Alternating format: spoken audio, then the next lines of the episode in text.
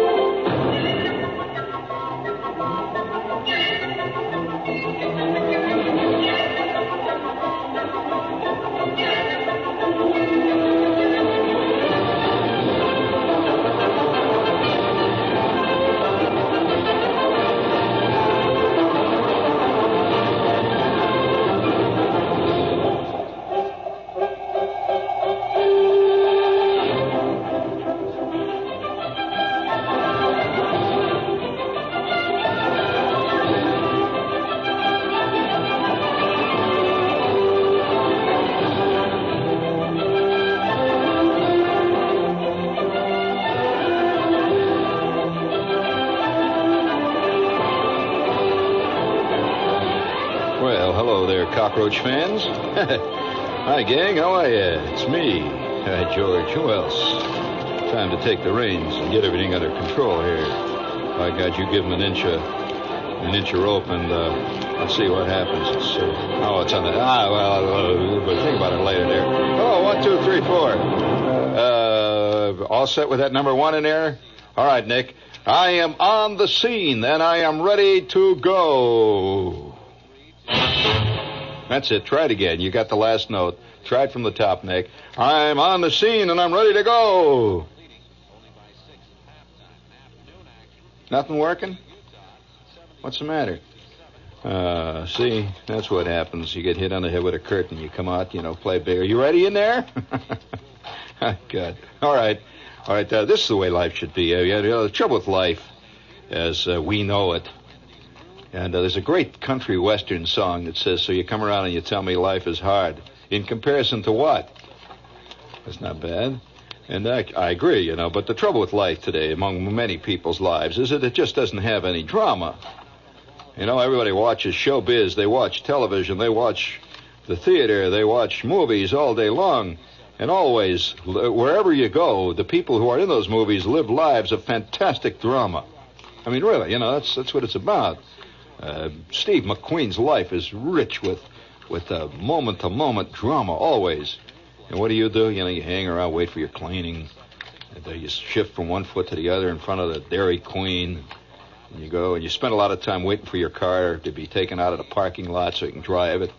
and then you spend a lot of time just sitting at 49th Street going nowhere because the traffic. You know, you don't you don't see uh, Steve McQueen sitting 40 hours, maybe 20 hours in a traffic jam. But you, yeah. So what we need is drama in our life, real drama. And you can, you know, that there's an outfit today that will wire your home. I'm I'm, I'm serious, with various types of uh, of uh, electric eyes and uh, speakers that are concealed that gives your life drama. When you sit down in a chair, for example, and uh, your your pro- your furniture is programmed so that no matter where you go, area lighting lights you to pick up your high cheekbones and to give uh, to give a sense of drama about your very presence. And of course, all the other people and you know your friends come to the house. They don't know this, and so you sit down in this chair, and you reach down and you press a button and the light subtly changes on you because you know where the areas are. And the next thing you know, your eyes are deep pools of passion. Your cheekbones have rich, dark shadows. You know, it's like John Gielgud playing Hamlet. And people listen to you. All the rest of them, of course, have got dull lighting. So there you are in the middle. You're sticking out like some monument to the human race.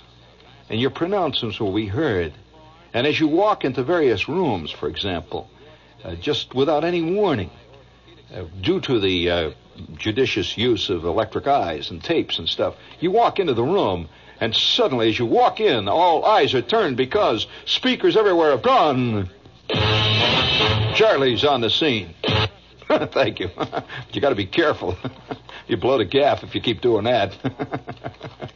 oh man, that's uh, you know that's a. Uh, you have to. You have to. You know the trouble with most people, they don't realize that uh, that they're in the presence of professionals. You know, it's a professional thing, uh, telling stories and uh, being funny and all. Sure, Johnny Carson walks out on a stage and he's been he's been dressed, he's been programmed, and he's uh, there's a there's an entire staff that does nothing but deal with Johnny's hair and his his skin. Did you know that? Sure, yeah, makeup and a whole bit. Boy, half an hour. What do you do? You know, you shave, you walk out, you put a little piece of John paper where the shave was cut, you know, and, and you figure that you're you're looking great. Oh no. It's all programming in life today. And I see that within a couple of years there's going to be organizations devoted to programming your life. It's going to give you a character. You, you, you walk in, they, they take a profile of you, and they look you over and they say, look at uh, Mr. Mr. Applerot, we've come to the conclusion that uh, we're going to go with your problems. You're a little short, fat guy with pimples, right? Well, we're going to go with that. So, uh, what? How? How best does a little short, fat guy with pimples make it? Well, he makes it if he's funny. You're not funny. So we're going to we're going to turn you into a comic, and every week we're going to supply you with lines, great things to say, and you'll be a laugh a minute. You know, like uh, Buddy, uh, what's his name? The little short, fat guy. It's a, it's a, the, the, the comic. We're going to pro, we're going to program you like that. You're going to be a barrel of laughs. Now another thing, you tend to dress like an insurance man. Now, how far do you think that uh, Jackie Leonard would get dressing like an insurance man? All right, we're going to get you a little pork pie hat. You're going to wear that all the time. It's going to add to your comic uh, your comic image. Uh, you're going to have to have a little uh, mustache underneath the chin there that's going to give you a little, uh, a vague Charlie Chaplin look. Okay? And uh, we're going to send you down to our comedy workshop so that uh, you'll be known as you'll be known as the, the card among your your, your gang, and you'll be wanted at every party. You'll be a buffoon, and of course uh, you'll go out feeling a little squelched. You realize that you're designed as a person. You're designed to have a pie in the face. And the trouble is, all along, you've been thinking to yourself as vaguely inside of you is a Gary Cooper waiting to spring out, this tall, thin, hard eyed man who would save the girl in the last reel. Not at all. That uh, our life programming organization will determine what is your real character. And we will provide you with costuming and material and dialogue to bring it out, the best in you. Now, on the other hand, uh, for example, there's a lot of people who are living the life of a hippie today, and they're not hip. They're uh, they're really basically uh, Pat Boone types. It's not easy to, to you know to grow long hair and you keep you know it keeps itching you. I know a lot of guys that have a hell of a time with their long hair because of the itching problem. And that's right. They're basically their their basic character is uh, Pat Boone. So play it. Play it. Go all the way. Be an ultra Pat Boone. Is there still a Pat Boone? Is there? What's he doing these days? I see. Well, I can't say that on the air. Heaven's sakes. I don't want to hear that. Is there an Eddie Fisher? Oh, he, he, he too, huh? I'll be damned. You know, I, I'm beginning to believe that there's a great elephant's graveyard. There's an ancient elephant graveyard of all passe performers. you know, and, and, sitting up at the head table, you know, is Fats Domino. And uh, they're all sitting there talking about, you know, Rosemary Clooney raises her hand. She talks a little bit. In fact, that's going to be very commercial. Have you ever seen those uh, uh, thousands of records they're selling these days? You know, they, the great songs of 1947. Uh, Which I, I wonder who buys that stuff. Yeah, I wonder about that. But as you walk into the room, you know, it's very important to come in with a sense of presence. All great actors will tell you this. When you come out on the stage, you've got to bust out on that stage as, as an entity, a presence, a nimbus of you-ness has come out there. And you have to think of every place you go as a stage. You don't just, you don't just walk into the kitchen and slump down. You know, a bunch of your friends, Aki and Howie, are sitting around, Marty and, and Clarence, and they're all sitting there playing pinochle. And you, you, you walk in. What do you do? Do you just sit down? Hell no. A, a person who wants to grab them where it counts, you make an entrance. You wait till everybody's there. Don't ever be the first, ever. The star is never first in line, right? You know this, right, Nick? The star never arrives early. You wait till everybody's there, and they're beginning to wonder where is where's Max tonight? Where's Max? That's the whole point. You want him you want him to wonder. It's like waiting for Godot. If you wait too long, of course, then it's you've blown the gaff. By then they, they get bugged and they say, "The hell with him," and uh, that's the end of it. But you want people to say, "Hey, what, what happened to Max?" The next guy says, "Gee, I don't know." The third one says, "Did you call him, Aki?" Yeah, I called him. He said he'd be here. The sense of mystery is beginning to develop. The third one says, Yeah, I don't know about Max. He's never late. I wonder where Max is. And all of a sudden, uh, this giant figure wearing his Adler elevators stands in the doorway with the light playing over his high cheekbones, and he opens his mouth, and just as he opens his mouth, the speakers. there you go, man. now you got it all. That's important. Hey, listen. Uh, speaking of important things here, uh, I mean, it's uh, you got to learn to play your disadvantages. Uh, uh, tonight, uh, I. Uh, you ever get a chance to read medical magazines? Any of you? Well, I have uh, two or three of my best friends are doctors. it's you know you, you always got to have a couple of friends that are doctors. You figure if you have a friend that's a doctor, nothing can really happen to you. you know, it's like it's like one of your best friends a cop. You know, you figure that you're safe and that you're on the right side. Say, oh yeah, that's, this is goes. This is a very interesting philosophy and psychology. A lot of my friends are very pleased to number among their acquaintances a high-placed member of the mafia. It's a, you know kind of feeling like uh, you're immune. Then it's like it's like a zebra making friends with a lion. Yeah, you know, you kind of feel good when you're walking around with the herd of zebrae. I, is that the uh, plural of zebra? Zebra, zebras, zebraissimo.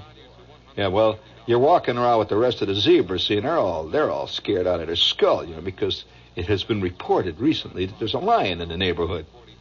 You know, and they're all walking around sweating, chewing away at the grass, and uh, you somehow have this feeling of immunity because one of your best friends is a lion. Say, oh, Leo, I, you know, friend of mine. All right, George.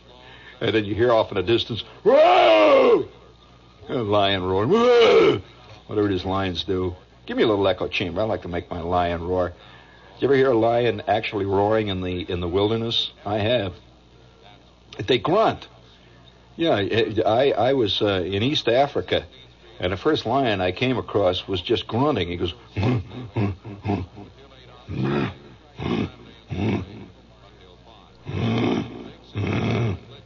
Now, the echo chamber is very important because the lion has a built-in echo chamber. Yeah, as you know, that great big chest there and all that stuff going on. Yeah, lions are filled with stuff. They're not filled with sawdust, you know, like the ones that you buy in a store. These are, they got all kinds of things going. And when they let this go, it, it resounds over the veldt. The uh, veldt, uh, to all of us, uh, us old African hands, the, the veldt is the veldt. And uh, for those of you who don't know what the veldt is, uh, I could make a terrible pun on that, but I won't. I'll refrain. Whenever we have Nick on, he gets this. Nick is a man of infinite sensibility, and I just have to cut out the puns when Nick is on board. So I would have said, I have a great pun that's based on the word veldt. I won't use it tonight. I won't.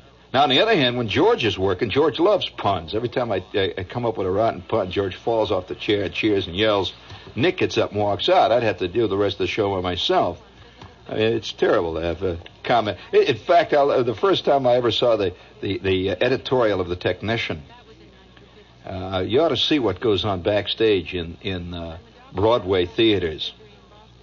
And uh, I've done some uh, work on, on and off Broadway stages, and and I remember one night in a big Broadway type show that I was involved in, the first time I ever actually saw the stage hands editorializing. Oh man, do they editorialize? And uh, they, they, oh yeah. Uh, I, I remember the comment one of them made about Hamlet. Ah, come on, he's like my brother-in-law. Yeah, he walks around the house all the time. Lives up in Fordham Road. All he does is gripe all the time. The Kvetcher. So I, I should come here and pay to see a Kvetcher. I says, you mean this is what you think of Hamlet? Listen to him. He's listening to him. He's all the time talking. He says, I know what his trouble is. He wants to take over the old man's business. My God, it's the best definition I've ever seen of Hamlet. He hit it right on the head. See, he knew he had a cousin that did the same thing up on Fordham Road. You know, speaking of uh, nepotism, this is WOR New York. How about giving us that great WOR station break? Get your station uh, ready out there, friends, to record this. Get your tape recorders going. Here's a classical WOR station break, and we get more uh, requests for this than anything else. This is what a WOR station break sounded like in the years of World War II. One of our uh, engineers here dug it out of the vast archives of trivia that we have down in the basement with mold, you know, old Walter Winchell shows and stuff like that. This is the way WOR made its station break late in World War II. Yeah, it's choo choo choo choo choo choo. W W W W. Somebody stop me. O R W W W W. If you can stop me. Yeah. O R 1440 Broadway. Choo choo choo choo choo Set on your dial. That powerful, powerful station with a 50 kilowatt smile. mutual, mutual, mutual, mutual. Heard us near and far. This is WWWW. Somebody stop me. Oh, uh, Yeah. Now that, that uh, there's uh, certain errors on that that uh, do not pertain today. We are not mutual here, but uh, that's pretty much. That sounds like our sales department. That sounds pretty much the same as it does today. All sitting around singing and yelling. You know, having a lunch on a lunch special account there. And, uh, you know, a lot of action. Not much. Uh, no much. Not much meat, but a lot of potatoes. Da dee dee dee. That's the station break. Listen, will you fools and knaves out there quit calling up the station to find out the address on where to order your bird? It's a little silly, you know, for the radio station to be telling you where to buy a bird that flaps its wings and flies. So uh, write it down right now. It's Flying Birds. This is the address. If you don't know what we're talking about, we've got this thing here. It's the craziest commercial I ever had in my whole life outside of the uh, Gypsy fish bait oil, which I once had and uh, also the beautiful Last Supper linoleum tablecloth, which was kind of nice. But did I tell you about that one? But uh, if uh, if you haven't heard about these, these wild little things that this Frenchman, whose name I will not even attempt to pronounce, Guy de Roenbeck. Anyway, he spent three years trying to invent a bird that would fly. When you wind it up, you wind it up. A little rubber band in it, and it flaps its wings, and off it goes. And it actually flies. It's an ornithopter and it is guaranteed to fly, which is more than your uncle is. It's guaranteed to fly and will go 600 feet. at whatever altitude you set the little tail to. And I suggest you don't fly this thing much during duck season. Nothing madder than a Jersey hunter that's just shot down a plastic bird, I'll tell you. But uh, nevertheless, uh, if you'd like to order one of these great little things, they're maddening. Uh, I would suggest you put a check or a money order in the mail and don't make it out to me, for God's sakes. Make it out to Flying Birds. That's spelled flying. You know how to spell flying. Birds. B U R D S. Flying Birds. Department S. S is in whatever you want to make it in. Department S. P.O. Box 1909. 19, as they say, 1909. 1909. Post Office Box 1909. Grand Central Station. New York, New York. Where else? 10017. Okay, that's enough for her birds.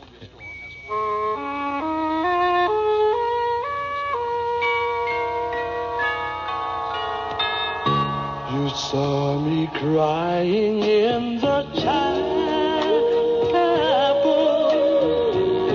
The tears I shed were tears of joy. Hi, this is Sonny Tiller of the Orioles Quartet. Did you know the Air Force can now guarantee you a job specialty before you enlist? Just stop by your local recruiter and make your choice from his list. Then, if your aptitude tests back up your choice, the Air Force guarantees to train you to master a job that will work for you in or out of service. So guarantee your future before you sign up. Find yourself in the United States Air Force.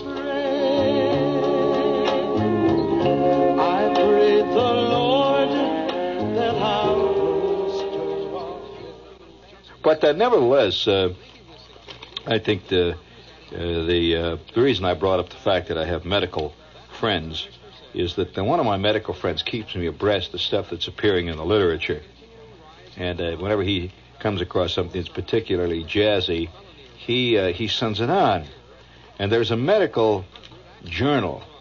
It's a sort of semi-official, uh, unofficial medical journal called MD. Did you ever hear of it? Most people, you know, they know about the AMA journal, but uh, the the MD is a kind of a well, it's a it's more of a pop magazine, but it's it, it it's really is not. It's only for doctors, but it's a lighter one. You know, it's not as official. It's Sort of a news magazine for doctors. And he sent me this uh, this particular issue or part of this issue, and it's a couple of months ago, and it's an editorial in uh, MD. And it's kind of interesting. I tell you, it really is. He just sent it along. He said, uh, I think you may find this interesting. And I read it, and I thought, wow, you know, it really is. And it starts out, and it's, uh, it's an editorial about something which I have thought a great deal about, and perhaps not many of you have. And it is the whole subject of flying. See, I'm a pilot, and uh, I do a lot of flying, private flying. I enjoy it very much. And I find that the world is really divided into two people, two groups now. It really is a distinct two group thing. Flying has a real psychological effect on people. It's very subliminal and it's very real. The people either love flying or they're scared to death of it. There's no in between. There's just no in between. It's uh, like sex very much the same way. That there are people who love sex, I'm talking about actually partaking of it, and there are people who are deadly afraid of it for reasons that uh, go far beyond the scope of this semester's course, which we, but it's a fact, and uh, and it's a it's a it's a you know it's an it's a fact of existence. Now uh, they will invent all kinds of reasons to be afraid of sex. Uh, they range all the way from a very highly moral code, very strict uh, code of morality, to uh, simply uh, shaking and uh, sweating heavily when the subject is brought up. This this is a fact. There are other people to whom sex is just a normal part of life, and in fact a highly enjoyable part of life. And those two groups of people can never quite understand each other. That I think the people who hate sex or are afraid of it are the people who buy books on how to do it. Because they figure if they read enough books, someday, in, ch- in chapter 5 all of a sudden something's going to happen and they're going to change. they're going to change into something else. These are the same people, I suspect, who go to uh, highly explicit sexual movies. That I find that most people who go to these movies, uh, you know, the, the uh, so called sex educational films that uh, are up and down 42nd Street today, these are generally people, if you've ever seen the crowd and, and talked to any of them, who obviously have their problems, real problems. And uh, they're also the ones you see skulking in and out of the stacks at the porny bookshops. It's obvious they, they ain't the guys that, uh, you know, that are the leading lights at the party. You can just tell by just by standing in front of these places once and watching them go in and watching them skulk out. So I suspect that the, that the people who read about sex and who who buy the books on how to do it are people who, in general, are the people who, from the very onset of uh, sexual urges early in your life, are either deadly frightened of it or deadly ashamed or a combination of both, and ultimately it produces a curious product. Uh, people I know who are involved in the field, by that I mean in practice, they're out in the field, Nick, you know, they never go to these movies. Uh, they simply don't. Uh, because the movie is, after all, a vicarious thing. It doesn't have much to do with the real thing. And so I think that's true of flying up to a certain extent. It's a certain, certain, there's a certain parallel. And the magazine, MD, has a very interesting essay. And it, you just listen to this. It's, it's much more interesting than you think it's going to be. So listen to this. This is written in a medical magazine. It starts out with the uh, headline, The Wings of Wax. From high upon the rocky promontory, the father took one last look around him before beginning his flight. His wings vibrated gracefully with every slight movement of his arms. Beside him stood his young son, fluttering his tiny wings as freely as a fledgling sparrow. Ahead of them, rippling under a gentle breeze, stretched the azure sea like an undulating carpet. The sky was such a deep blue that the distant horizon seemed more like a gentle hollow where both blues merged than a gilded boundary line. The father gave his son a kiss and then, spreading his great wings, leaped forward. Behind him, he could hear the agitated flapping of his son's small wings for a short time, father and son flew softly and smoothly through the crystal clear air. That a beautiful scene? The father had constructed the wings, patterning them in layers similar to those of a bird, fastening together masses of feathers, the smaller ones joined with wax, and the larger ones tied with thread. Farmers plowing the soil and fishermen in their boats stopped their work, and even the seagulls froze for an instant, startled to watch the passage of the golden bearded man and the rosy skinned boy flying through the sky with their resplendent feathered wings. The boy, inebriated with the sensation of flight, began to fly higher and higher, and then came the catastrophe. For soon the heat of the sun began to melt the wax that held the boy's feathers together. Like a bird with lead on its wing, the boy plunged into the sea, and the blue waves quietly closed over his head. The father, flying on ahead at a considerable distance, was unaware of what had happened. All that remained from that tragic flight were a few scattered white feathers floating on the azure waves of the sea surrounding the island that today is called Icaria. You've heard that legend, of course. Icarus, Icarus.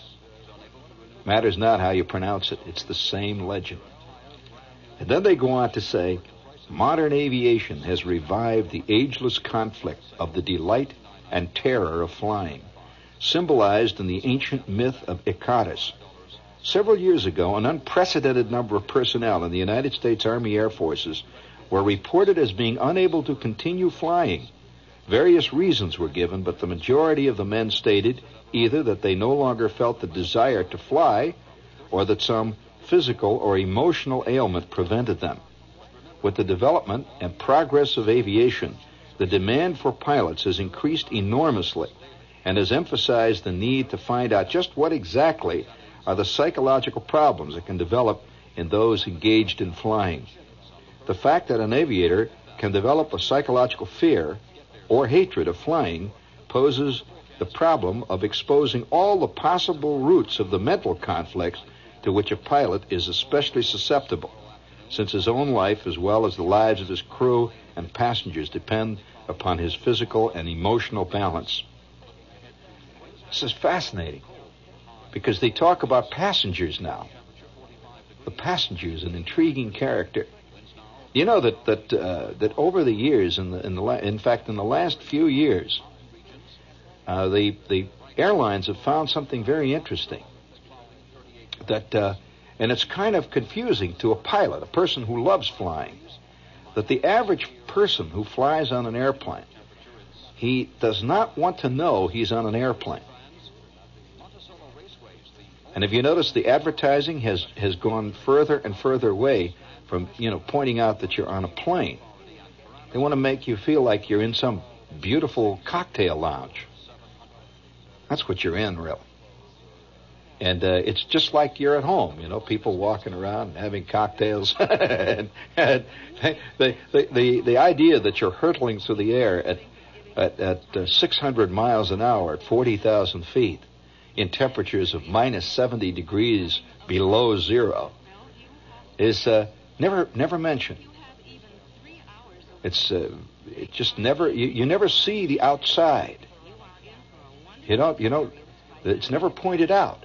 Well, they found that in the earlier days of flying, and that's just a few years ago, you know, flying is a comparatively recent thing. There's probably people listening right now tonight to the show who quite probably were alive before there were airplanes. It's hard to believe that. But uh, in 1903, the first uh, flight by the Wright brothers was made, and incidentally, it was it was December of 1903.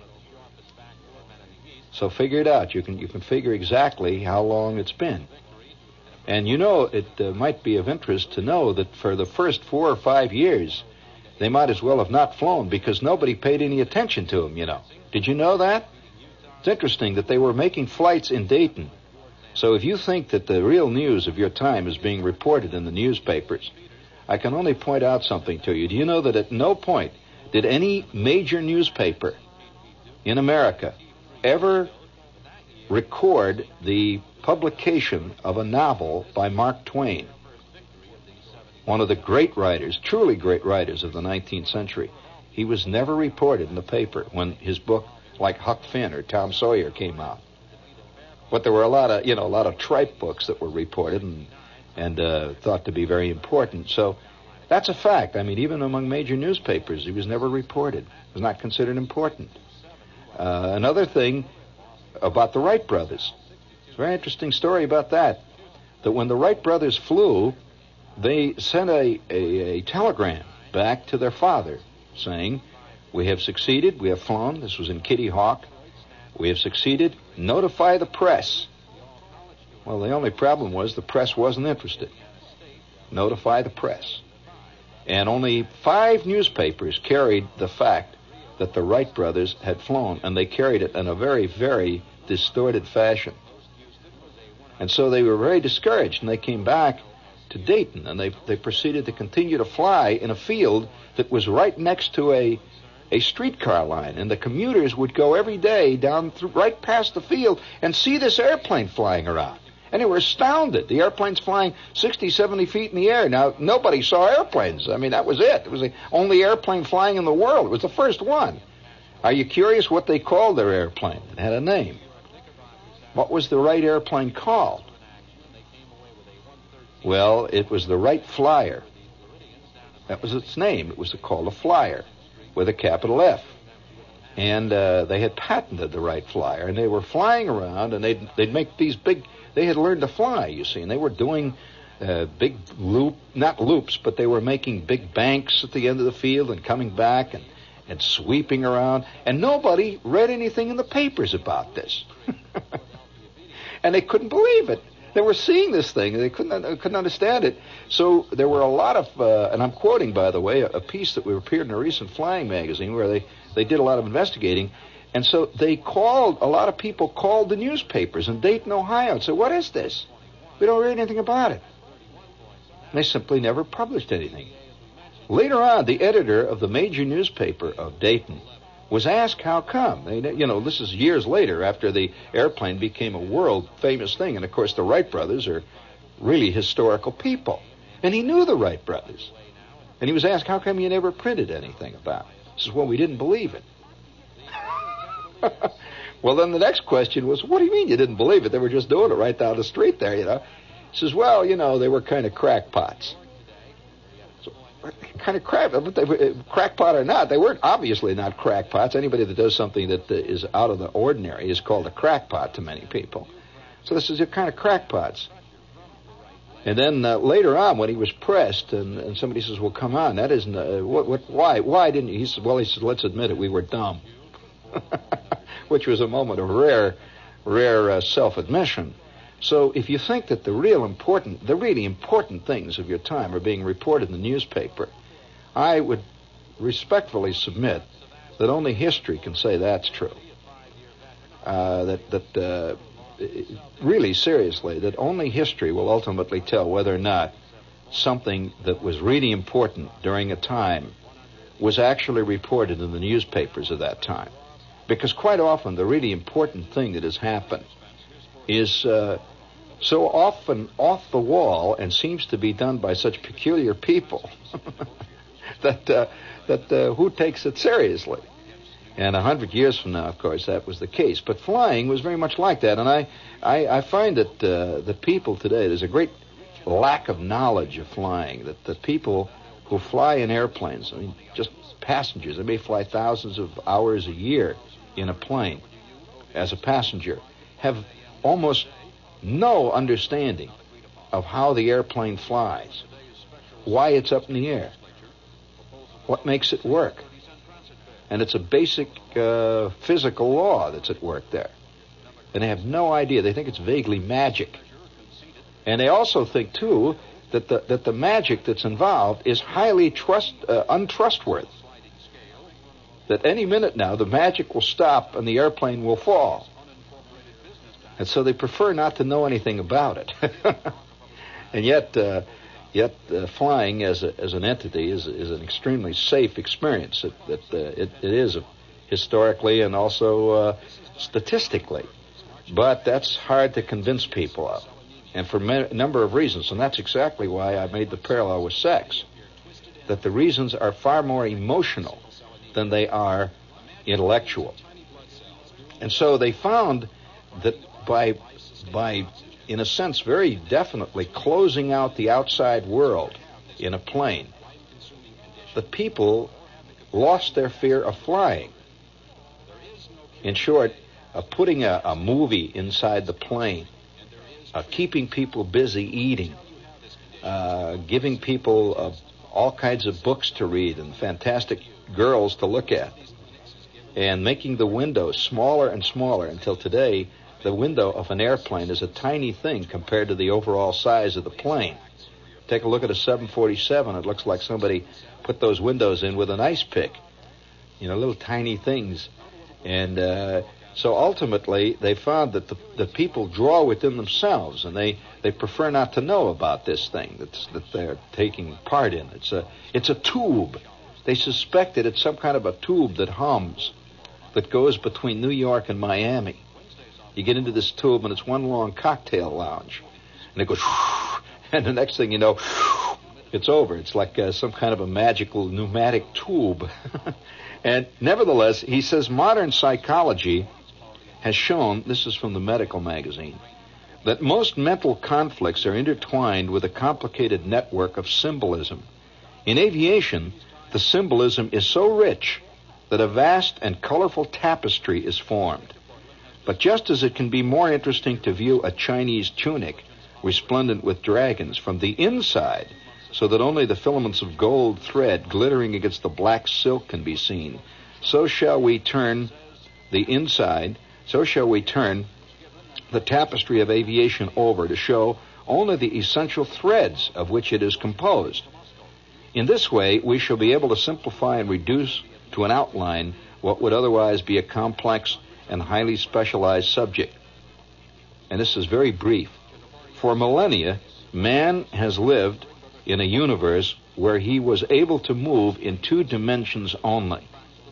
The day he climbed into an airplane and added a third dimension to his world, man introduced a radical change into his mental structure, for he began to penetrate that celestial region that has always been, for millennia, the symbolic dwelling place of God and the gods. This goes even back into Indian lore. It goes back uh, to the very earliest of man, who was always seen up. That what do you think ast- astrology is based on? It's uh, all kinds of godlike things are controlling you up there in the heavens. See, he says those supreme powers who through the ages have symbolized goodness and faith, divinity and invisibility. For thousands of years, the sky was an immense unknown region for man, and in order to escape the confinement of that huge blue bell jar that enveloped him as though he was a tiny insect, he peopled it with the images and symbols that constitute the essence of his religions. The sky was thus accepted as the abode of favorable elements and also evil elements. And that, of course, is, uh, carries through in the whole, the whole mythology of, of astrology. Evil and good. You're controlled by this star out there and that one out there. See, in addition, it also contains such terrible cosmic threats as thunder and lightning, cloudbursts and tempests, fierce, fierce winds and merciless sun. In this context, the clouds, which are the sky's landscape, represented a very personal symbolic force for every aviator who dared to penetrate the mysterious, shoreless world of that infinite azure abyss. It is easy to understand why flying gives man the feeling of being liberated from all earthly laws. Flying high above a carpet of cotton like clouds, which often resemble a gigantic herd of white elephants, and beneath an iridescent luster flowing from some mysterious beyond, man finds him face to face himself with the seventh solitude of the heights, while at the same time he also feels inebriated with the sensation of power that flying releases in him.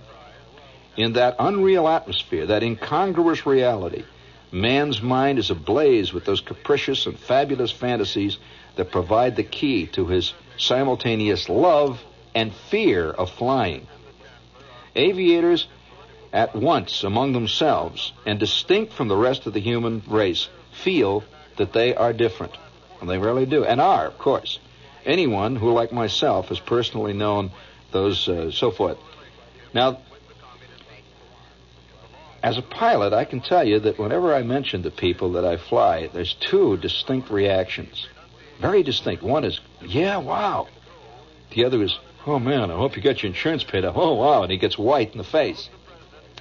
It's a curious thing, and I I uh, I just wonder uh, how much of the mythology of the heavens and the, the the curious symbolism that is within all of us of the sky is part. Have you ever watched uh, science fiction films?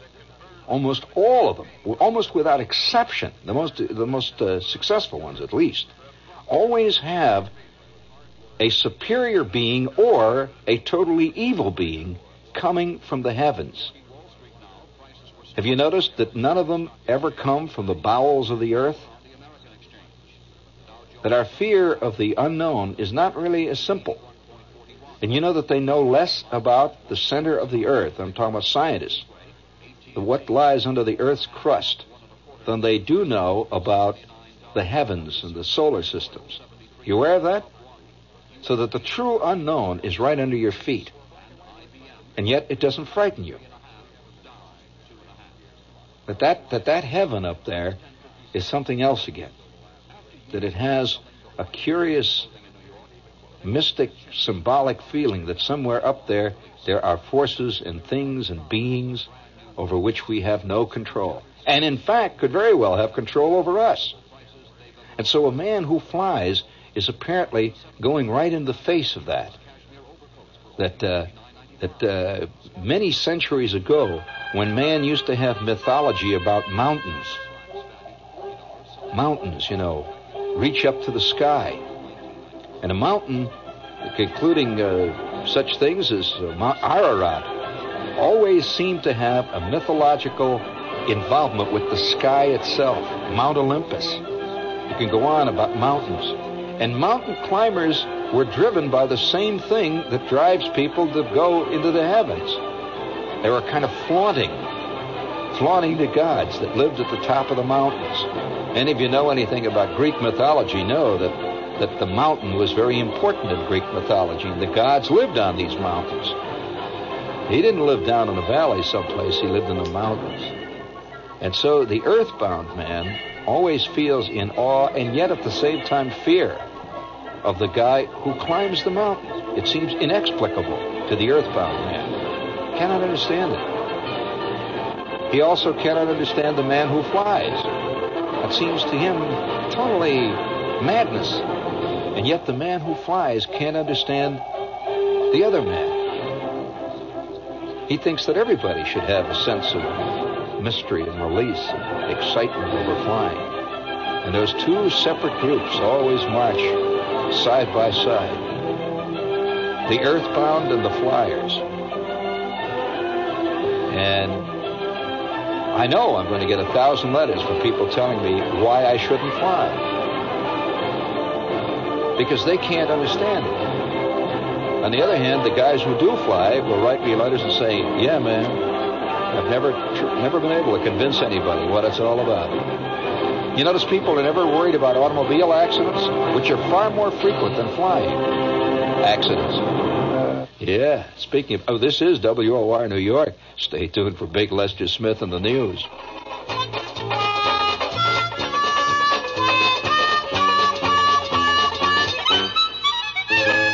Say goodbye to your credit card rewards. Greedy corporate mega stores, led by Walmart and Target, are pushing for a law in Congress to take away your hard earned cash back and travel points to line their pockets. The Durbin Marshall credit card bill would enact harmful credit card routing mandates that would end credit card rewards as we know it. If you love your credit card rewards, tell your lawmakers hands off my rewards. Tell them to oppose the Durbin Marshall credit card bill.